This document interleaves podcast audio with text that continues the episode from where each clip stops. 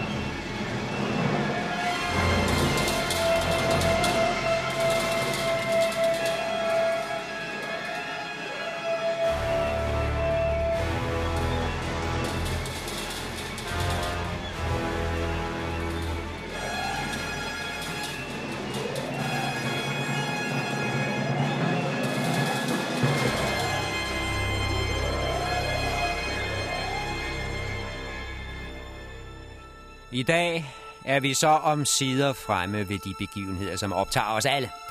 Selve mytteriet på Bounty. Jeg håber i hvert fald, vi får de første morgentiber med. De første kaotiske øjeblikke den otteogtyvende april sytten niogfirs. Det var også på tide, vil nogen sige. Men det har været nødvendigt at få hele forspillet på plads først. Uden forkundskaber forstår man ingenting. Hvordan? Jeg mødte kaptajn Bligh og kom ombord på Bounty som ung kadet i november sytten syvogfirs. Hvordan vi i løbet af et år sejlede jorden rundt, og derefter lå vi Tahiti hele vinteren otteogfirs niogfirs. Og endelig, hvordan vi lettede anker igen i marts måned, denne gang på vej til Vestindien.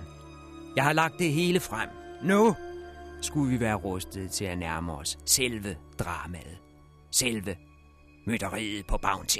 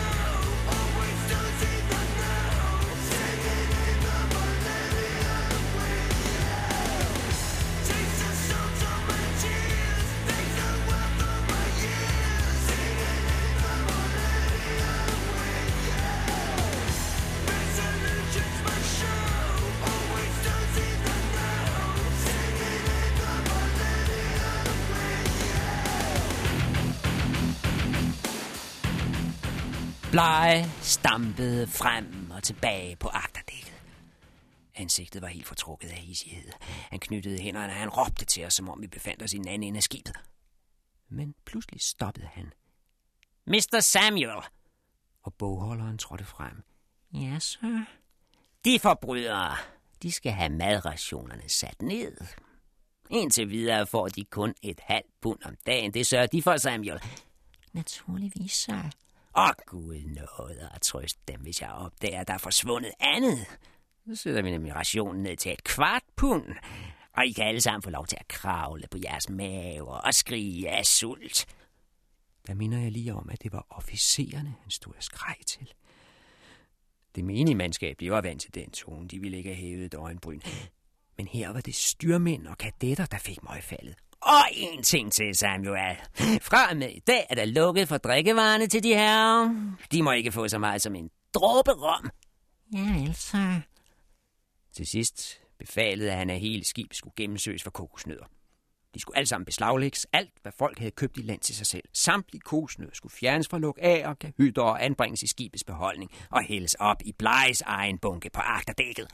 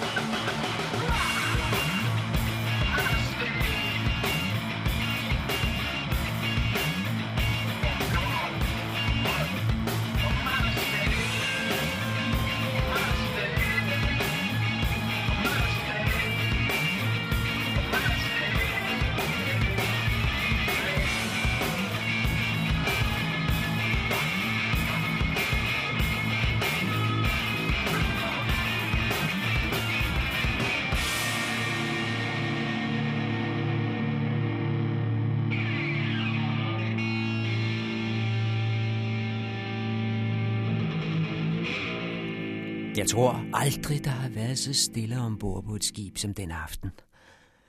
De fleste af os tænkte uden tvivl på den lange rejse, vi havde foran os. Der kunne gå et år eller mere, før vi nåede England. Og i hele den tid skulle vi være under kommando af denne brutale chef, der kunne gøre lige, hvad han lystede. Ingen kunne komme med indsigelser. Ingen kunne protestere. Der var ingen steder, man kunne gå hen og klage. Vi sad i saksen. fyrre mand. Spærret inde på ubestemt tid sammen med en gal kaptajn. Jeg tror, det var den tanke, der red os alle som en mare den aften. Tanken om mindst tolv måneder til under kaptajn Blegs tyranni.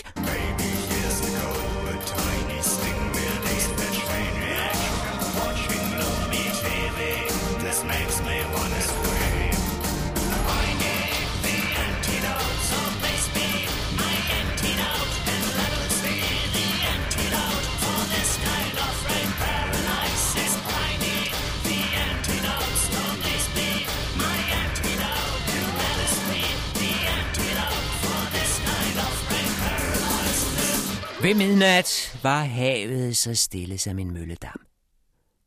Overfladen havde et underligt glasagtigt skær.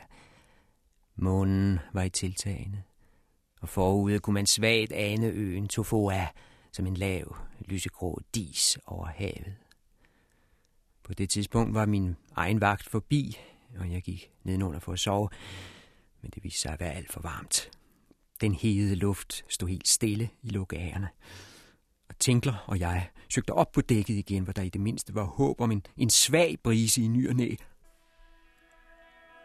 Vi stillede os ved reglingen og gav os til at snakke om England. Hvad der skulle ske, når vi kom hjem. Vi fablede om, hvilken slags mad vi ville kaste os over først, når vi engang kom i land. Og pludselig viskede Tinkler, at det var ham, der havde hugget Blegs kokosnødder. Den store forbryder. Det er mig som hende. Altså, jeg var sgu tørstig. Der findes ikke noget så forfriskende som mælken fra en kokosnød. Det må du indrømme. Det var altså hans skyld, at vi alle sammen havde fået rationerne skåret ned, og ingen rom fik mere. Men jeg forstod ham udmærket. Jeg kunne have gjort det selv. For tørst, det var noget, vi alle kendte til. Her er vi fremme med et andet problem, som var specielt for dette togt. Selvom vores tønder var fyldt til randen med frist ferskvand, så var det nærmest forbudt at drikke af det. Og det kan man ikke bebrejde Blej. Det lå i selve togtet, det var han ikke herover. Men vand, siger jeg. Allerede fireogtyve timer efter, at vi havde soppet i Nomukas kildevæld, der skreg vores tarme formeligt efter vand.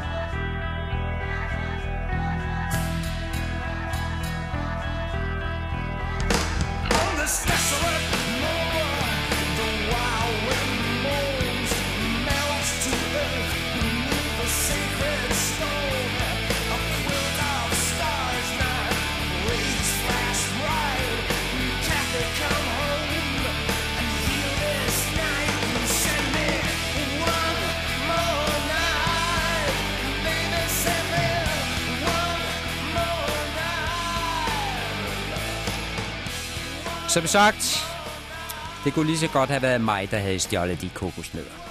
Udelukkende for saftens skyld. For at slubre kokosmælken i mig. For vi fik så lidt at drikke efter at forlade Tahiti, at man skulle tro, at vi var skibbrudne på en tømmerflåd. Og det var ikke, fordi vi manglede ferskvand ombord. Faktisk havde vi fået friske forsyninger dagen før på Nomuka. Men det var kostbare dråber, og brødfrugtplanterne skulle have først. Det var det, der var det særlige ved vores togt. Ideen var jo, at vi skulle sejle små skud af brødfrugttræet fra Tahiti til Vestindien. Den store kaptajnske hytte var indrettet som drivhus, og rødderne skulle stå i vand konstant. Ellers visnede skuden, og hele vores togt var spildt. Hensigten var sådan set rimelig nok. Der skulle spares på vandet. Men det betød jo, at vi alle sammen gik og misundte de grønne skud op i kahytten. Planterne kunne altid få noget at drikke. De blev vandet flere gange om dagen, mens vi andre måtte tælle hver dråbe. Ikke særligt, da Tinkler havde følt en ubændig tørst, og havde taget den første den bedste kokosnød for at slå hul på den og læske sig med den søde saft. Og jeg skal være den sidste til at gå i rette med ham, hvis hans tanker er gået længselsfuldt tilbage til Tahiti, mens han drak af de stjålne dråber. For tænkte vi ikke alle tilbage til Tahiti med længsel, for ikke at sige med begær.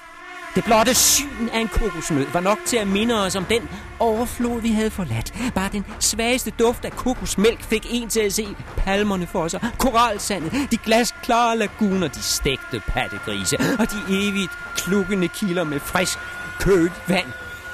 Og det var kun en måned siden.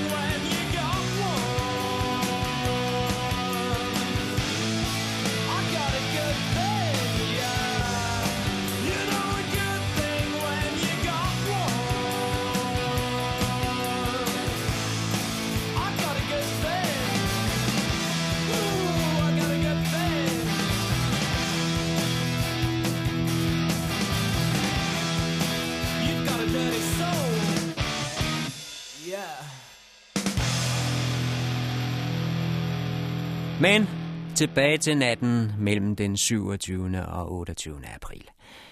Den nat i året sytten niogfirs, der skulle ryste hele den søfarende verden, og som stadig bliver diskuteret den dag i dag. Jeg er nødt til at være præcis her. Tag alle detaljer med, for det viser sig tit, at det er de mindste ting, der gør udslaget. Og for mange af os blev det et spørgsmål om liv eller død. Hvem gjorde hvad den nat? Og i hvilken rækkefølge? Hvem sagde hvad, og hvordan faldt ordene? Kunne det misforstås? Hvem tog fejl af hvem? Det var aldrig blive helt og fuldt opklaret. Det eneste, jeg kan gøre, det er at fremlægge tingene, som jeg husker dem minut for minut. Selvom meget af det måske forekommer ligegyldigt og overflødigt. Alt har betydning i disse sidste timer før mytteriet på Bounty.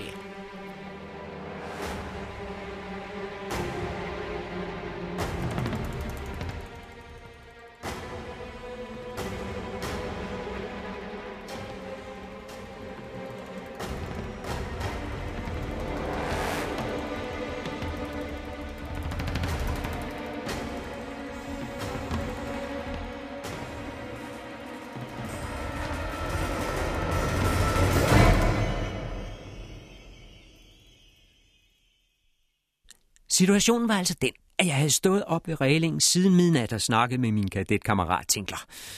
Det var umuligt at falde i søvn nedenunder på grund af heden.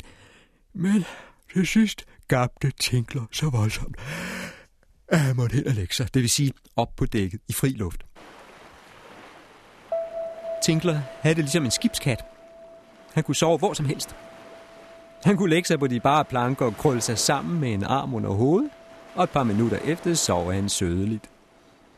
Det gjorde han også den nat. Han havde anbragt sig under en af kanonerne på agterdækket. Og så vidt jeg kunne se, var han allerede langt, langt væk.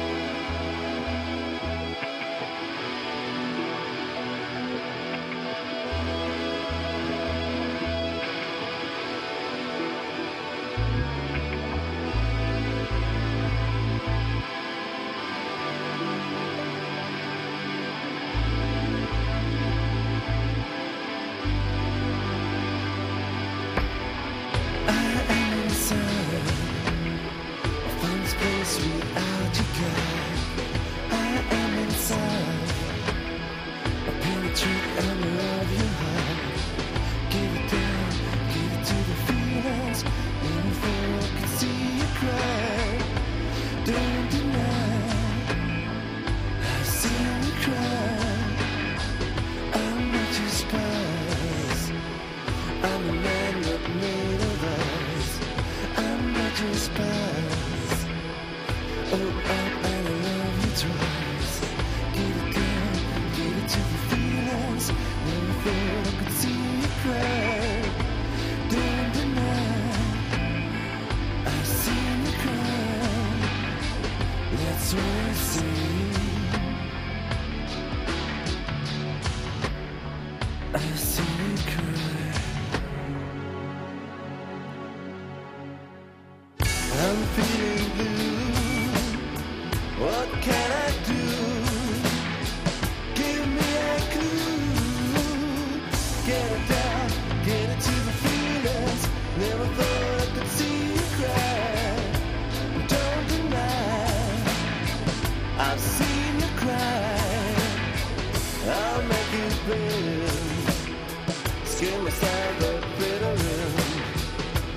am your friend.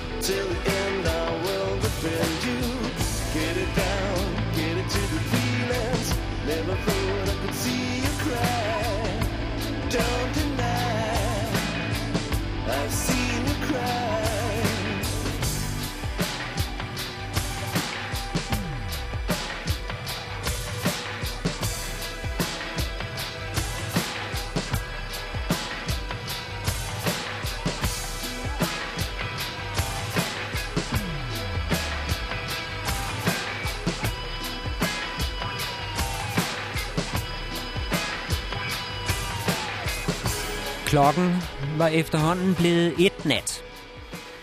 Bortset fra vagten troede jeg ikke, der var andre på dækket end Tinkler og mig. Men lidt efter opdager jeg Peckover. Han står helt stille over på den anden side. Han kunne kun lige ane som en sort silhuet mod stjernehimlen. Og så, et par minutter efter, hører jeg skridt på trappen. Der er en på vej op fra logagerne. Det viser sig at være anden styrmand Christian, men han ser mig ikke i første omgang. Jeg stod også mellem to kanoner og indhyllet i tropenattens mørke, så det er ikke så sært. Men jeg fornemmer tydeligt, at Christian går op og ned af dækket fem-ti gange. Han ser mig stadig ikke. Han ser åbenbart heller ikke Peckover, for jeg hører ingen hilsen. Højst sandsynligt så han ingenting overhovedet, styrmand Christian. Han havde ikke vist sig på dækket siden i eftermiddags, da kaptajnen havde beskyldt ham for at stjæle kokosnødder. Nu gik han bare frem og tilbage. Frem og tilbage. Helt opslugt, vil jeg tro, af sine bitre tanker. Først efter en halsnæs tur op og ned ad dækket får Christian pludselig øje på mig. Åh, er det dig, Brian? Og kom hen og stillede sig ved siden af mig og lagde albuerne på reglingen. Vi stod lidt tavse. Stirrede ud i mørket, så kunne han ikke tie længere. Du tror, det er løgn. Men Blej inviterede mig til middag i aften. Han lå sgu Samuel komme anstigende og indbyde mig til at spise ved kaptajnens bord. Hvad giver du mig? Først nærmest spytter han mig i ansigt og behandler mig som en hund, mens alle ser på. Og en time efter beder han mig Gud hjælpe med at komme til middag. Det gjorde du vel ikke? Det ved Gud, jeg ikke gjorde. Ikke efter det, der er sket. Hvad bilder han sig ind? Jeg tror aldrig, jeg har set en mand så forbitret som styrmand Christian den nat. Han var helt ude på grænsen af, hvad et menneske kan bære af hån og ydmygelse. Kaptajnen havde opført sig fuldstændig vanvittigt. Men jeg mumlede noget om, at Blej muligvis var kommet på bedre tanker og havde fortrudt, siden han havde bedt Christian komme og spise til middag. Men oprigtigt talt, det troede jeg ikke engang selv på. Ingen havde nogensinde oplevet Blej fortryde noget som helst, eller indrømme en fejl. Tænke sig at Blej bede om undskyldning. Forestil sig ham æde sine ord i sig bare én gang. Umulig tanke. Det var udelukket på forhånd.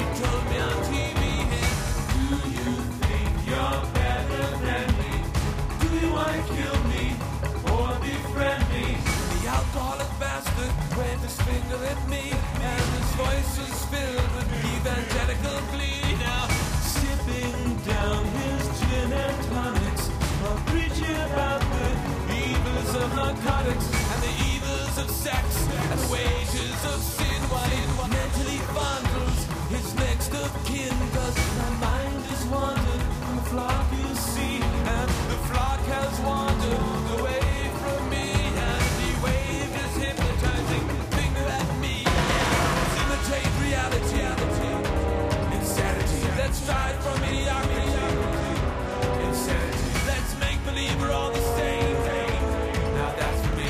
Sanitize our little brains. Insanity. I'd love to take you home with me and tuck you into bed. I'd love to see what makes you tick inside your pretty head. I'd love to hear you laugh tonight. I'd love to hear you weep. I'd love to listen to you while you're screaming in your sleep. Christian sons, Christian daughters, leave me alone like lamb to the slaughter.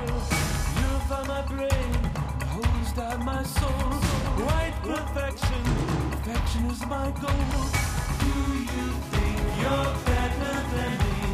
Do you want to kill me or befriend me? Christian nation, make us alright. Put us to the filter and make us pure and white. Cause my mind has wandered from the flock you see, and the flock has wandered away from me. And let's talk of family values while we sit and watch the slaughter. Hypothetical abortions on imaginary daughters. The white folks think they're at the top. Ask any proud white male. A million years of evolution. We get Danny Quayle.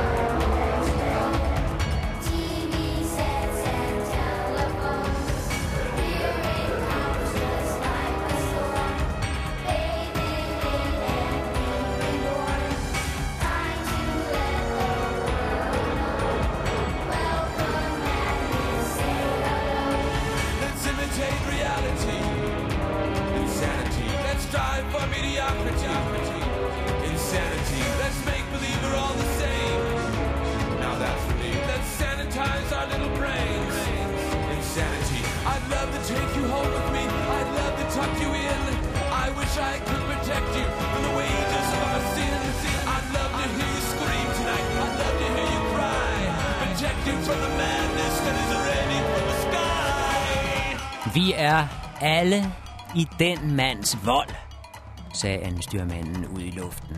Officerer såvel som mandskab. Han betragter os alle sammen som hunde, han kan slå på og sparke til at hunse rundt med, fuldstændig som han lyster. Vi får først fred for ham den dag, vi når hjem og går i land, og kun Gud ved, hvornår det vil ske. Indtil da er vi i Bleges vold. Vi må prøve at overleve, udelukkende på hans nåde og unåde. Dag ud og dag ind må vi dukke os for enden af hans pisk. Er der andre muligheder? Han blev igen tavs en tid og stirrede op i stjernerne. Så sagde han, Bøjum, der er noget, jeg vil bede dig om. Vil du gøre mig en tjeneste? Ja, naturligvis. Hvad er det? Det er slet ikke sikkert, det bliver aktuelt, men hvis der skulle ske noget, så jeg ikke når hjem denne gang. Jeg mener, det er jo en lang rejse, og man ved aldrig, hvad man kommer ud for. Hvis jeg af en eller anden grund ikke vender hjem fra dette togt, og du gør, vil du så love, at du tager op og besøger min familie i Kamperland? Er det for meget at bede om? Nej, det, det gjorde jeg da gerne. For jeg... Jeg talte med min far lige før vi gik ombord på Bounty, og jeg måtte love ham, at jeg fik en aftale af den art. Hvis der skulle ske mig noget, vil det i det mindste være til nogen trøst for ham at få besøg af en af mine venner ombord, og således erfare, hvad der er hent mig. Vil du love mig det, Bajom? Jeg trykkede hans hånd. Du kan stole på mig. Så er det en aftale, sagde andenstyrmanden. Det er en meget vigtig detalje, den her. Selvom det kan lyde fuldstændig ligegyldigt, hvad vi to stod og sagde til hinanden i det øjeblik. Mange vil mene, det er uvedkommende sentimentalt. Altså to mænd, der står alene i tropenatten. Et løfte, der bliver givet under sydkorsets skær. Mig, der tager Christians hånd og højtideligt sværger, at jeg nok skal finde hans far og give ham besked, hvad der end sker. Du kan stole på mig. Hvor mange af den slags løfter har verdenshavene mon ikke hørt på i tidens løb? Det er sikkert kun få af dem, der nogensinde er blevet indfriet. Men jeg er nødt til at nævne ordene præcis som de faldt. Du kan stole på mig, det var hvad jeg sagde. Det skulle nemlig vise sig, hvad vi ikke anede, at der stod en skimørte med meget, meget store ører.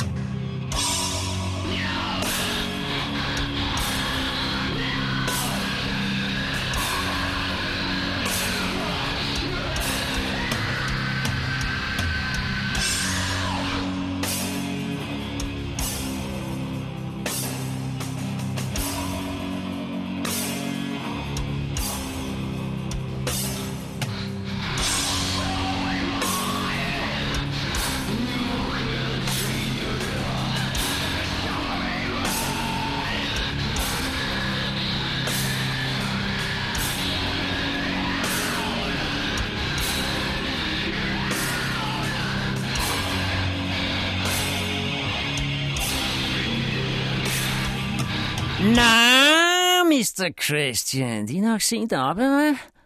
Det gav et sæt i os. Vi vendte os hurtigt om, og så Blej stå lige bagved. Han var barefodet, det var derfor, vi ikke havde hørt ham. Kun i skjort og bukser stod lige op ad køjen. Ja, sir, svarede Christian køligt. Det er blevet ganske sent.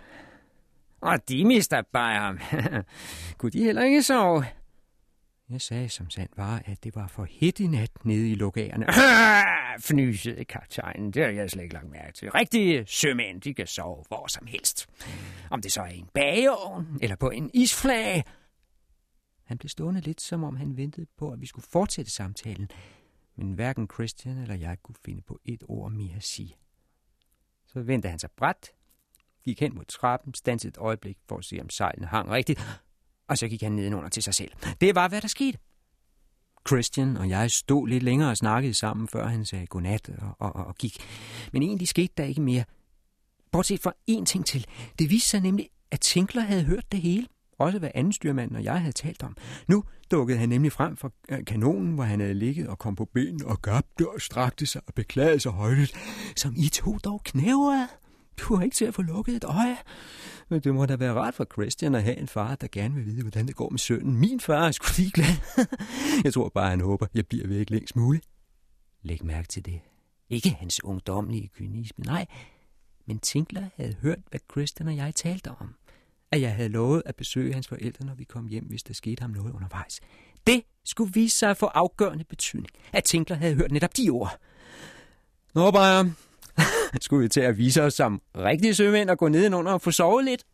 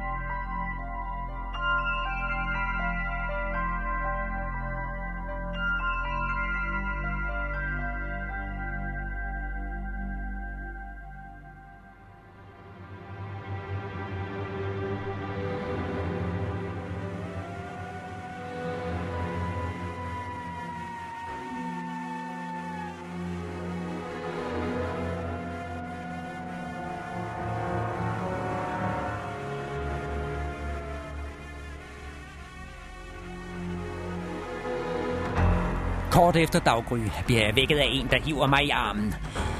Samtidig hører jeg en mængde højrystede stemmer. Jeg mener blandt andet, at jeg kunne skelne Blegs stemme. Der lyder også en torden af tunge tramp op på dækket. Det er, hvad jeg hører. Det første, jeg ser, det er en mand, der står og peger på mig med en pistol. Det er Churchill, skibserchanten. Lidt efter lægger jeg mærke til en matros henne ved storlugen. Han står med et gevær. Det er Thompson. Det næste, jeg husker, er to mænd, der kommer stormende ned ad trappen og råber, vi er med på jeres side, vi vil også have våben. Jeg husker ikke, hvem det var, men Thompson stikker dem et par geværer, og de forsvinder op på dækket igen. Af de andre kadetter, der var Stuart allerede kommet ud af køjen og var ved at tage tøj på. Young derimod lå stadig og sov midt i larmen. Jeg selv var fuldstændig forvirret. Bliver, b- bliver vi angrebet? Er de indfødte? Har de vilde boret skibet? Se at få tøj på, sagde Churchill. Det var ham med pistolen. Der er ingen tid at spilde. Vi har taget skibet. Kaptajn Blej er anholdt. Anholdt? Vi har taget ham til fange. Se så at få tøj på. Stuart var den af os, der først opfattede situationen. Mytteri, viskede han hæst. I er splitterragende tosset. Lav mytteri på et flådefartøj. Er I klar over, hvad I har indladt jer på?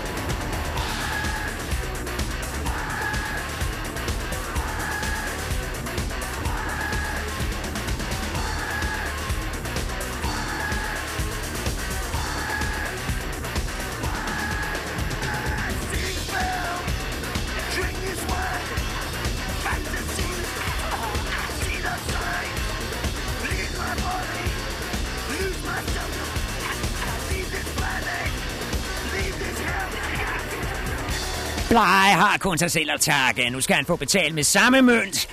Det var Thompson, der stod og væsede, så geværet sidrede i hånden på ham. Bare vent. Om lidt bliver han skudt ned som en hund. Så er det slut med den kaptajn.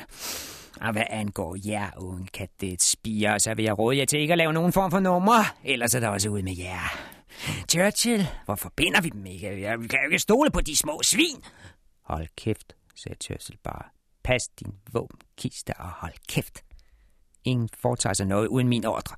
Quinzel, du holder vagt over kadetterne, forstået? Jeg vil søge. Og se nu at få tøj på, Bayern. Det hele virkede meget forvirrende. I forvejen var det altid halvmørkt nede i vores lukaf, og nu denne fremmede mænd, der råbte til hinanden, mens jeg skulle finde ærmerne i uniformsfrakken og få snørret støvlerne. På et tidspunkt dukkede Samuel op i døråbningen, den sleske lille bogholder. mister Churchill, ah, jeg ville så gerne tale med dem. Åh, oh, hvor han smiskede. Han ville åbenbart betale sig fra det. Men skibssergeanten vinkede ham af, og Quinzel troede med at sprætte maven op på ham, hvis han ikke forsvandt i en vis fart. Dit lede svin, du kommer til at lide samme skæbne som din elskede kaptajn, det kan jeg godt love dig for. Vi kadetter kunne intet stille op. Vi var ubevæbnet. Vi var dårligt nok kommet i tøjet. Hvad andet kunne vi gøre end at adlyde sergeanten? Sådan startede det om morgenen den otteogtyvende april sytten niogfirs. Vanvittigt, kaotisk og oprivende. Der var rasende mænd og beslutsomme mænd. Der var desperate mænd og mænd, der var iskolde. Der var klunkende mænd. Der var forarvede mænd. Og så var der et par stykker som mig, som ikke anede, hvad der foregik, som ikke havde fantasi til at forestille sig, at nu var det sket, det som ikke kunne ske, det som ikke måtte ske. Mytteriet på Bounty.